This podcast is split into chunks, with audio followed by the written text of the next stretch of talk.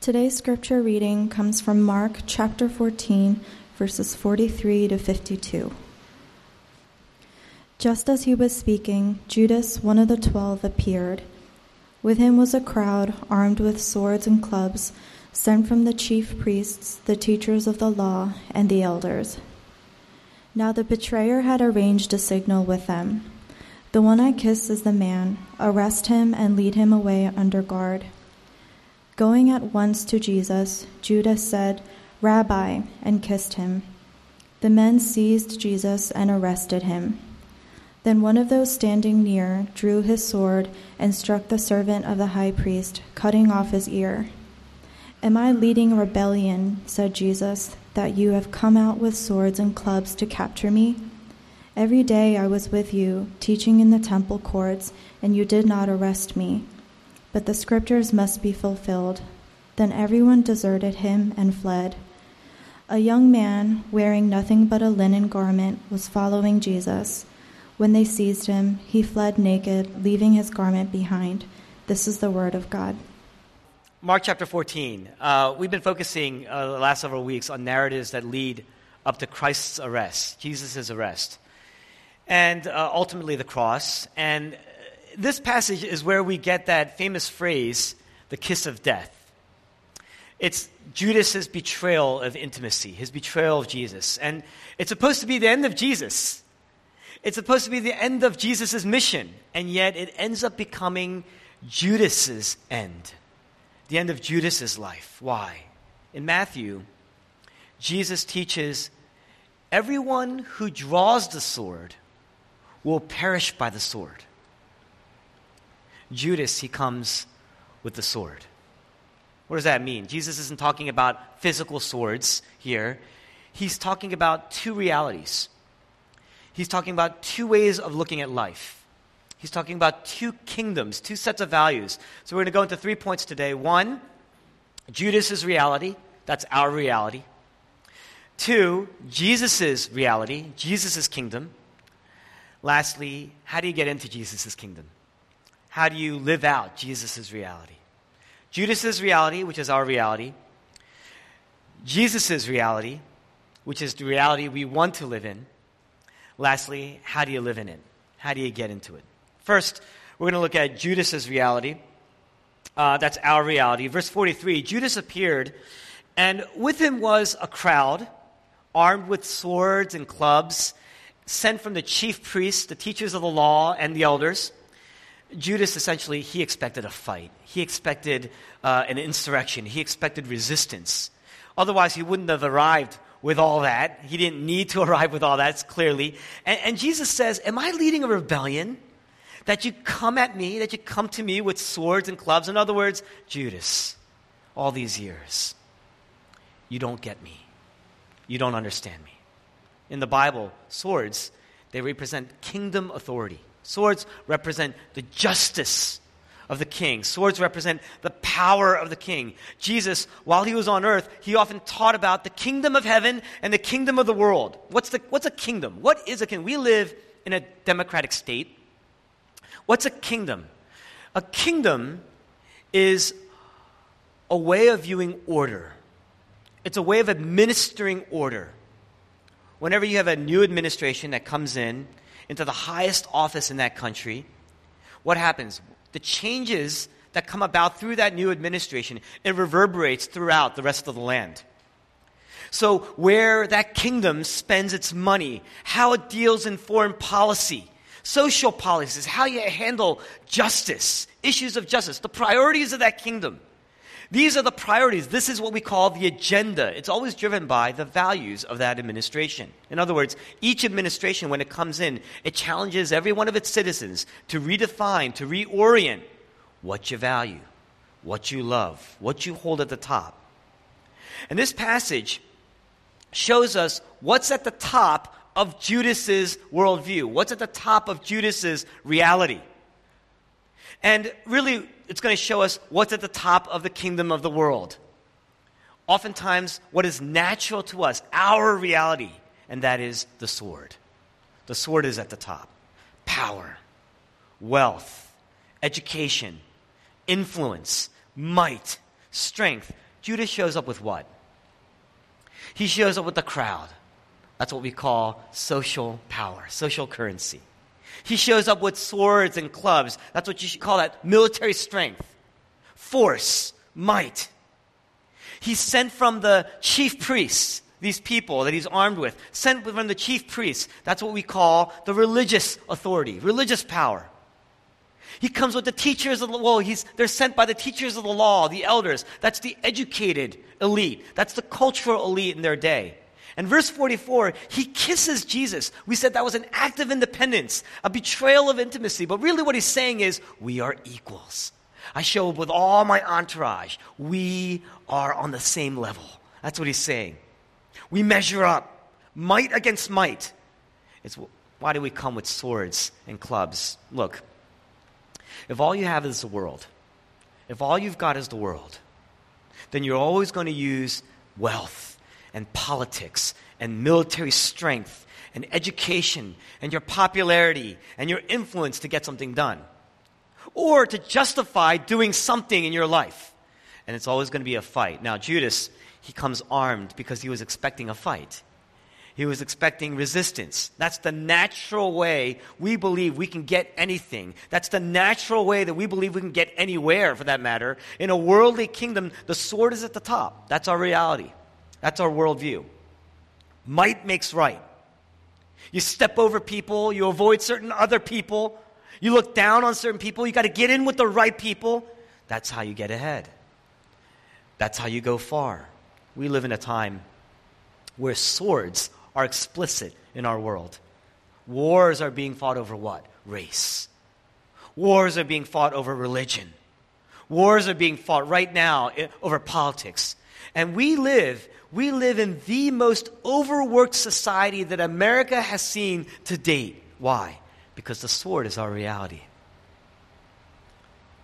And Jesus, he rejects the sword. Verse 48 to 49, he says, Am I leading a rebellion that you come at me with swords? Really, in the Greek, what he's asking is this Do you view me as a violent terrorist? Am I a terrorist in your eyes? Because if you're coming at me with swords, you don't really understand who I am.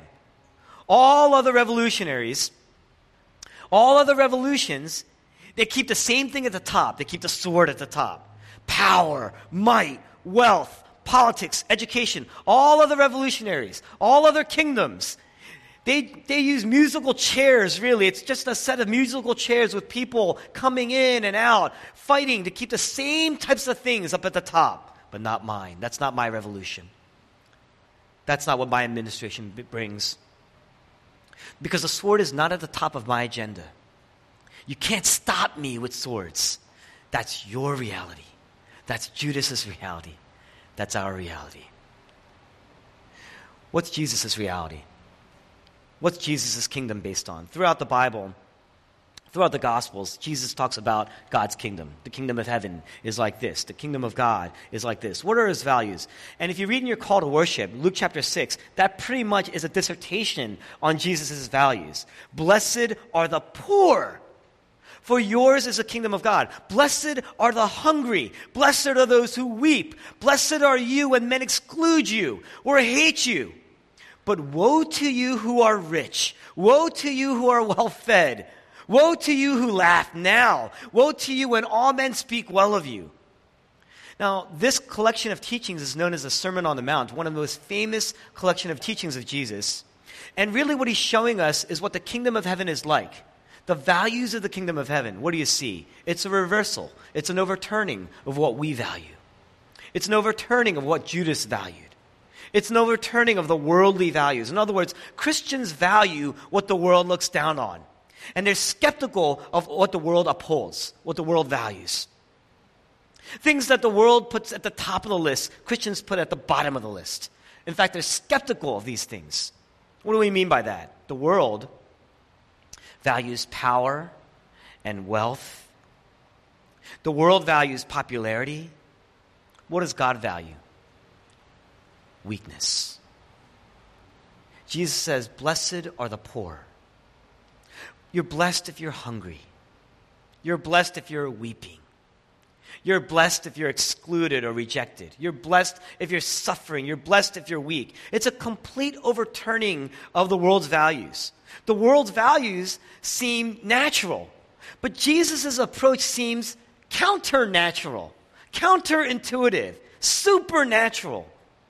You look at Jesus' values and you say, well, gosh, I mean, valuing poverty, valuing hunger, valuing weeping. I mean, that sounds a little unhealthy, kind of almost impossible, at the least, extremely difficult. We're often skeptical of Jesus' values. The world is always skeptical of Jesus' values. And we tend to value and embrace the things that the world values and embraces. And that's the point. Verse 47 in John's gospel elaborates that when the men seized Jesus to arrest him, it says in this passage that one of his disciples struck the servant of the high priest and cut off his ear. We learn in the, in the gospel according to John that it was Peter who struck that servant and cut off his ear. Peter was a disciple of Jesus.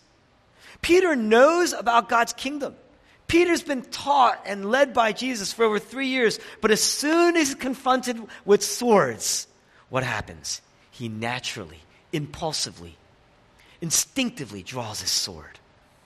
There it is power. Fight power with power, fight might with might. That's what happens. But then Jesus says, verse 49, the scriptures must be fulfilled. What does he mean? He's talking about these previous passages. Just before this narrative, throughout maybe the past several passages, Jesus says, I will be betrayed. I'm going to be mocked. The sheep will be scattered. The shepherd is going to be struck down. My blood, here's my blood. It's going to be poured out for you. Here's my body. It's going to be broken for you. Now, think about this. The world says this my advancement. The world is all about my advancement at your cost, my advancement at other people's cost. But Jesus says this you will advance at my cost. This is my blood poured out for you. This is my body. It will be broken for you. So Jesus says, I'm going to be a servant. I'm going to give up my wealth. I'm going to sacrifice my life. I'm going to give up my status. I'm going to give up my reputation. I'm going to die. And it's going to change everything. It's going to change the world. And it has. There's a secular Irish scholar, philosopher, W.E.H. Lecky.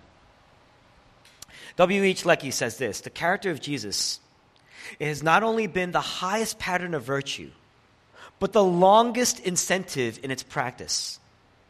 The character of Jesus has exerted so deep an influence that it may be truly said that a simple record of three short years of active life has done more to regenerate and soften mankind than all the disquisitions of philosophers and all the exhortations of moralists. In other words, what Lecky is saying is this secular historian, secular philosopher says this Jesus' revolution has changed the world so much that in three years of active service, Jesus did more to regenerate and soften mankind than the sum total, the sum total of the world's philosophers and moralists.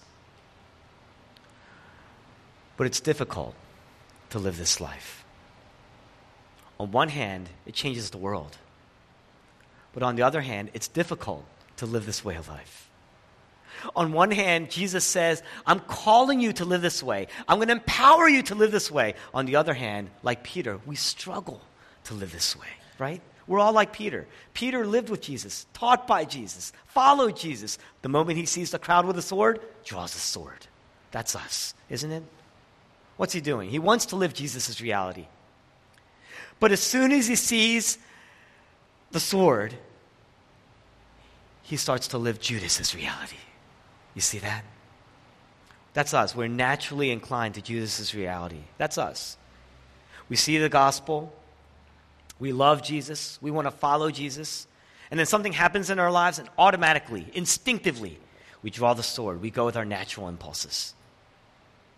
Like Peter, we always try to follow God's kingdom while at the same time we're holding onto the sword. We're clutching onto the sword. You see that? We keep it in our holsters.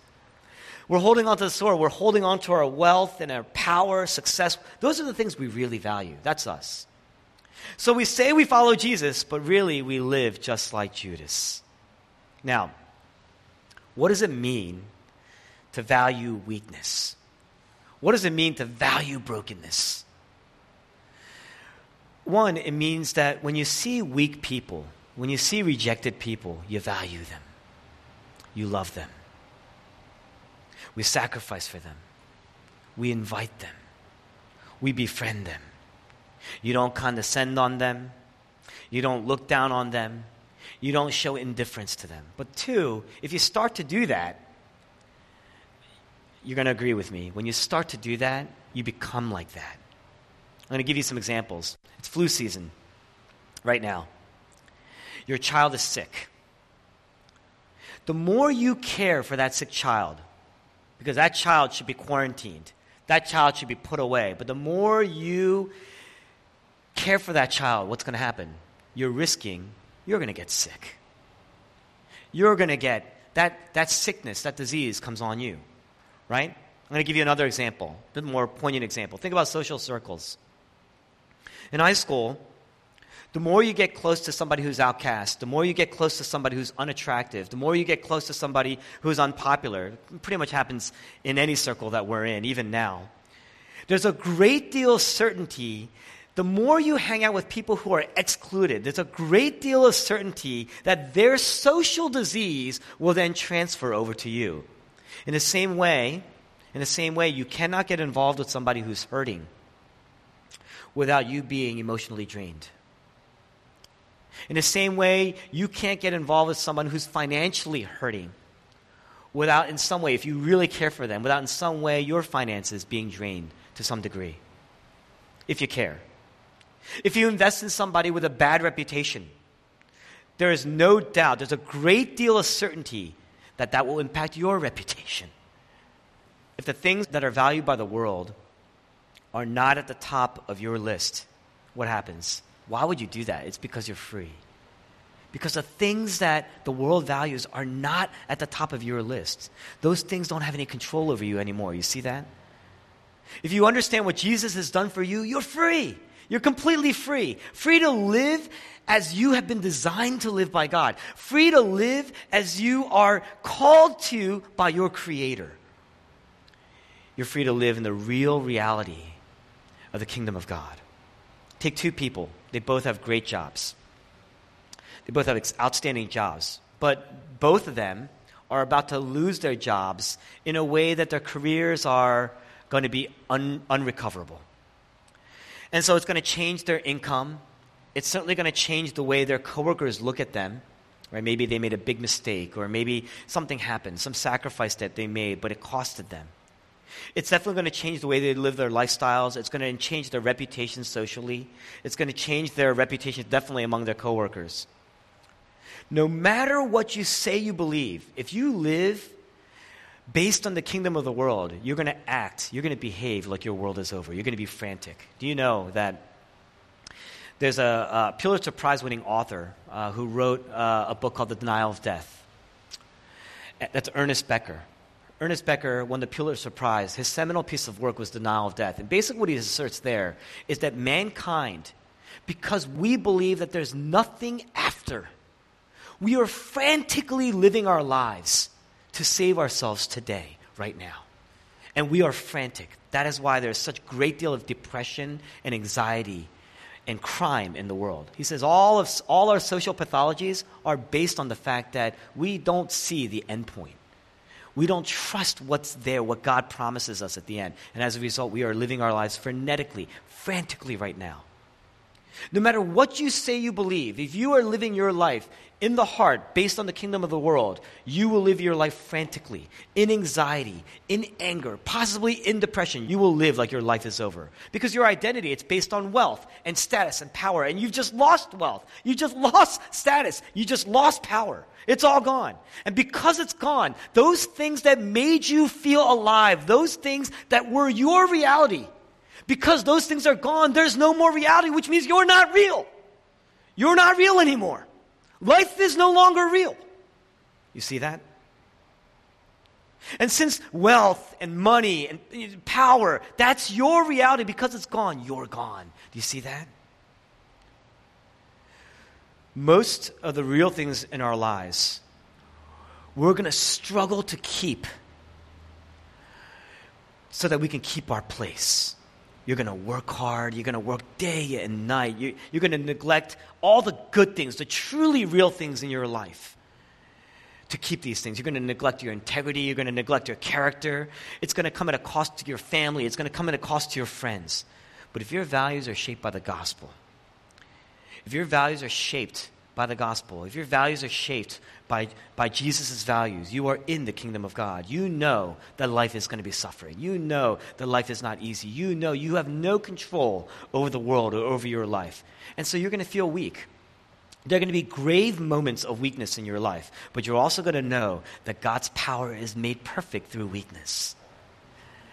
God's power is made perfect through weakness. That means that God's power if it's made perfect through your weakness, through your weakness, God's power becomes more real. You see that?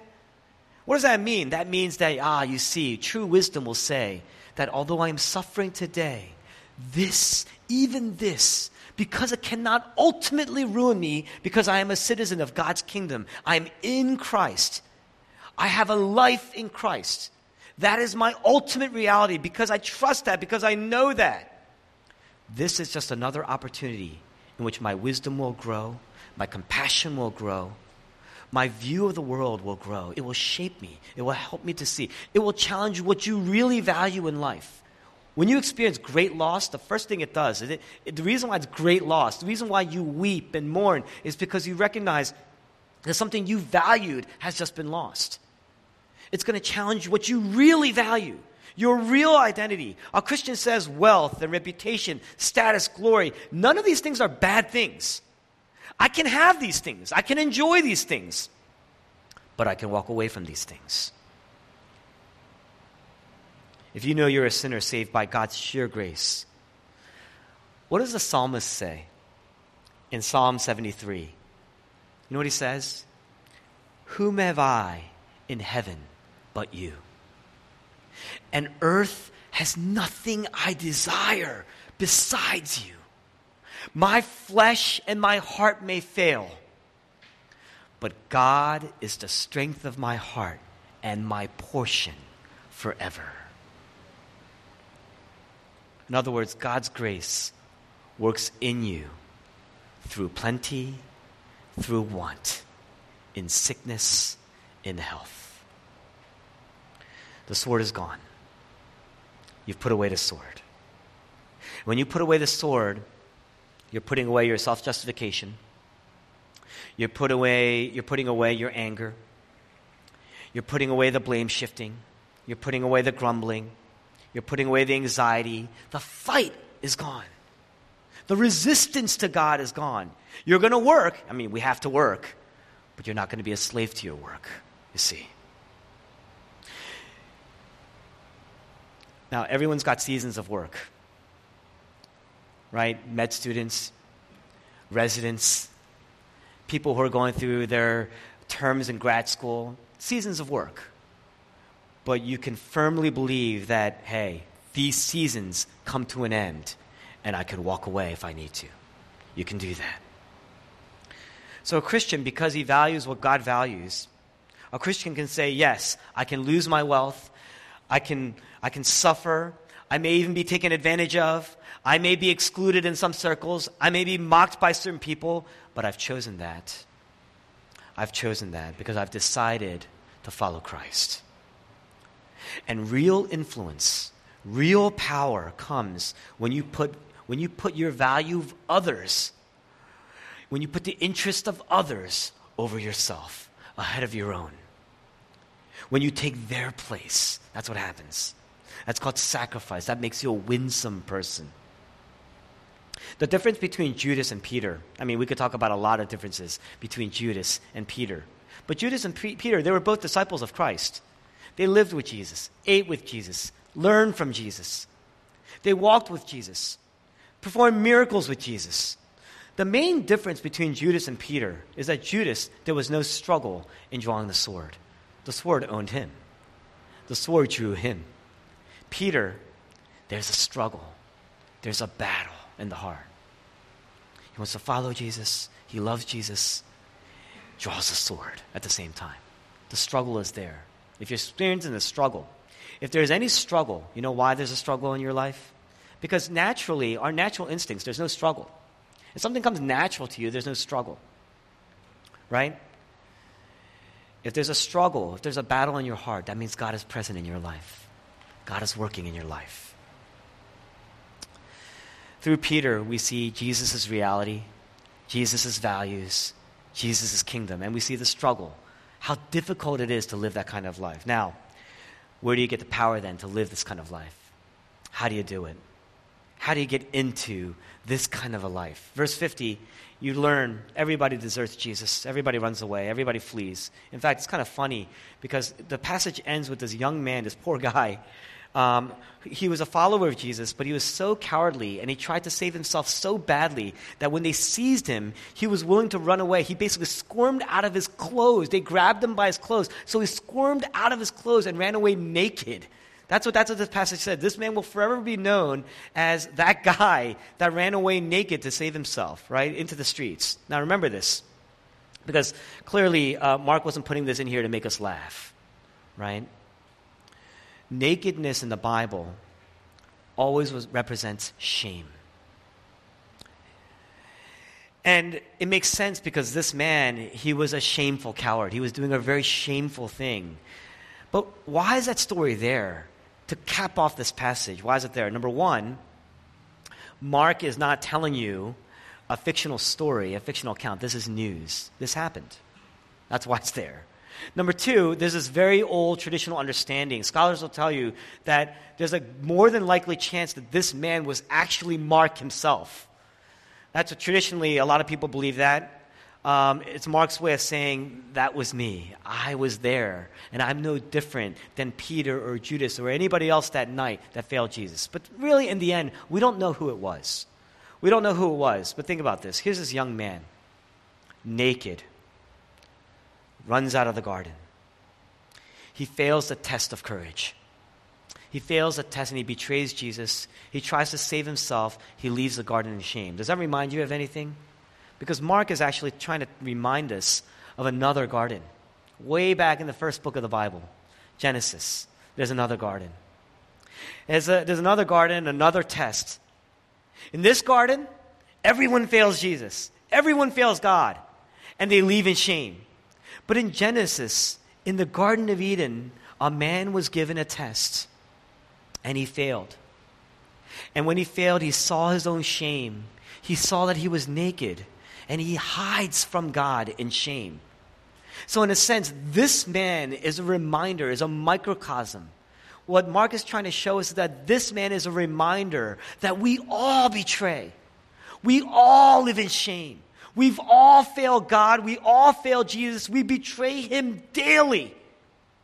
In shame, we hide from God because of our sin. Ah, but, but, there was one person in the garden who passed the test. There was one man in this garden that passed, and his test was infinitely greater, ultimately greater. Why did these people run? They were afraid. They were afraid of the sword, they were afraid of the clubs, right?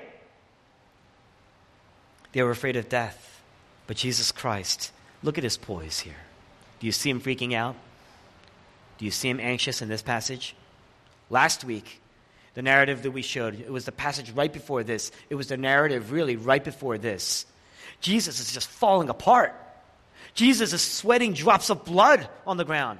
Jesus is in anguish so much that an angel had to come and strengthen him. But notice here, immediately after, when the people actually came to arrest him, he's calm. Look at the poise of Jesus. Look at the resilience of Jesus. Look at the strength of Jesus. Look at the restraint. I mean, he could have wiped everyone out. Look at the restraint of Jesus. Look at the grace of Jesus. Why did he do it? Why was he so resilient? Why was he so poised? Why was he so calm? Because last week he was falling apart. Why is he so calm here? It's because we know, at least now, that Jesus was about to face something even worse than those swords and clubs.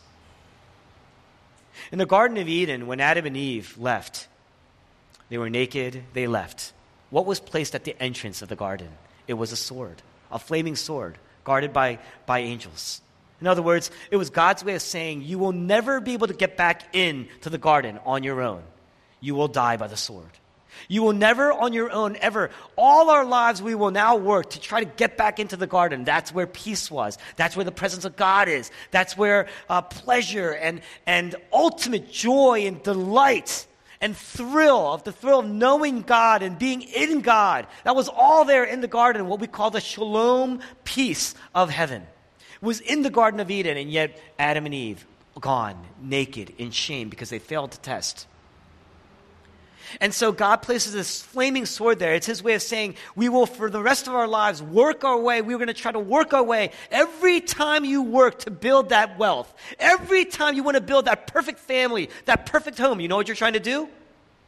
You're trying to get back in the garden on your own without God. That's what you're doing. And God said, You will go through the sword. Lest you go through the sword and die, you will not get back in. You cannot. And that's why we're dying in our work. That's why we are slaving over our work. That's why we are dying in anxiety. We are trying to get back into the garden on our own. And God said, You will die trying to get in. God places a sword there. The sword, again, represents what? The kingdom authority, the justice of God.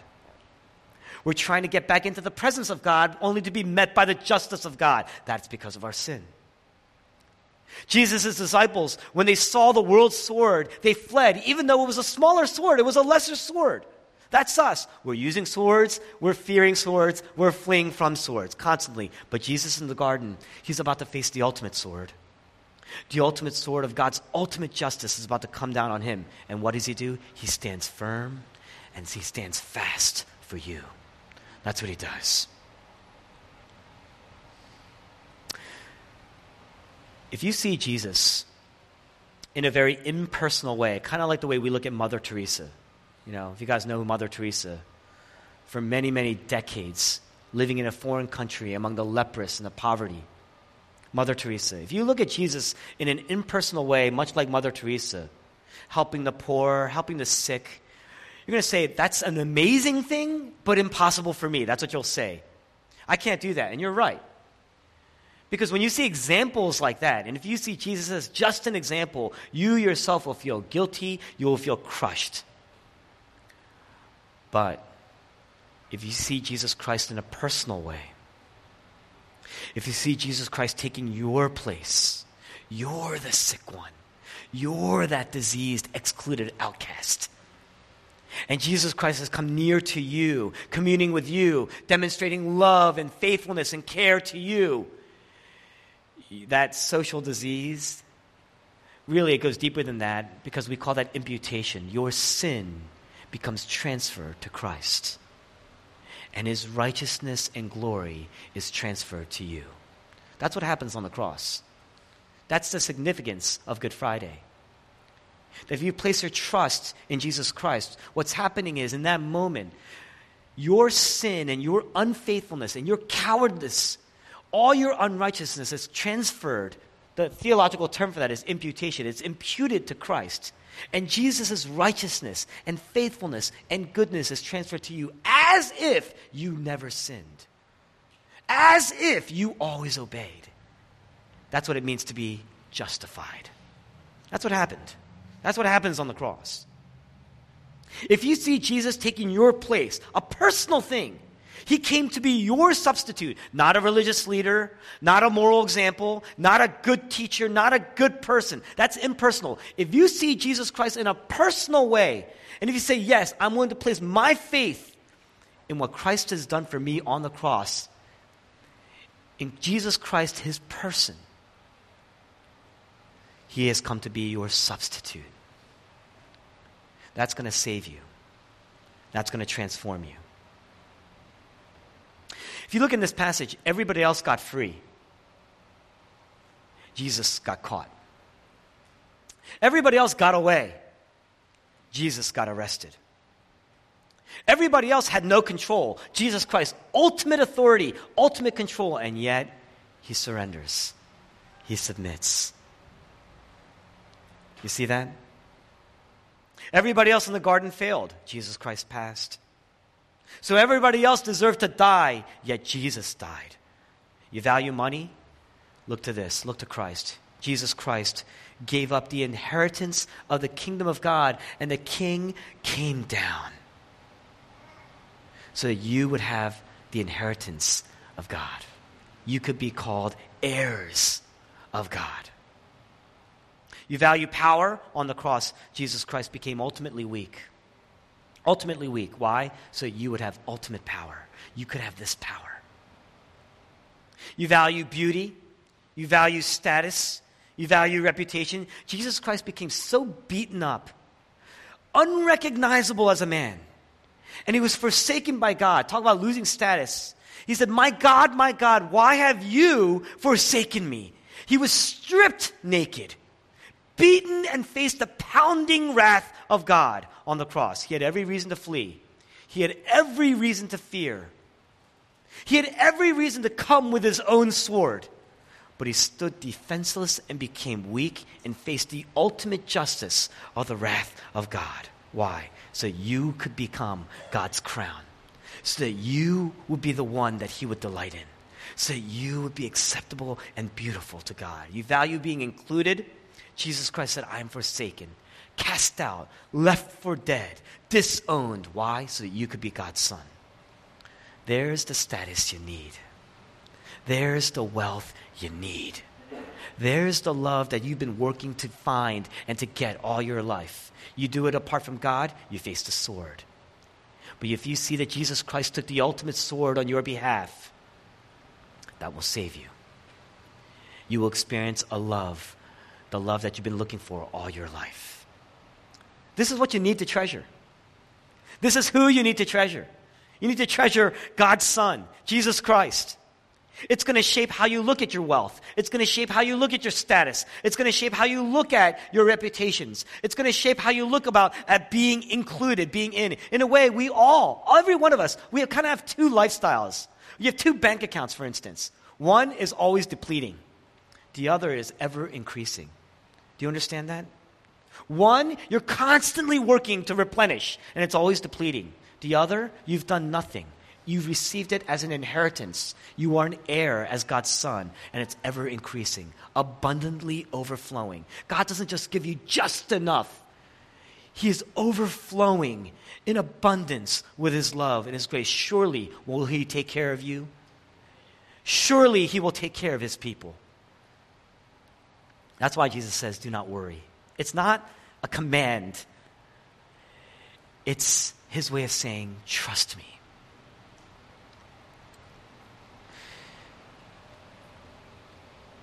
In a way, we all have two reputations, we have two positions, two statuses. If you focus only on one, it's going to show, especially when uh, one decreases sharply or unexpectedly. But the kingdom of God is always abundant, ever growing, ever increasing. Even if you're poor, so much that even if you're poor, you will never feel poor. There is power. There is the source of your resilience. You can endure any of the lesser swords in life if you see that Jesus faced the ultimate sword, the only sword that can truly ruin you and end your life. Do you see that? Look to Jesus Christ. He took your place. He took the justice that we deserved. And if you look to Jesus Christ, who took our place, took the justice that we deserve, that will fill you with a power and a courage because you know that you are no longer naked you are covered in his blood. You are covered in his righteousness. And so he took the sword. He was stripped naked in shame for you so that you can live free. Do you trust it? Let's pray.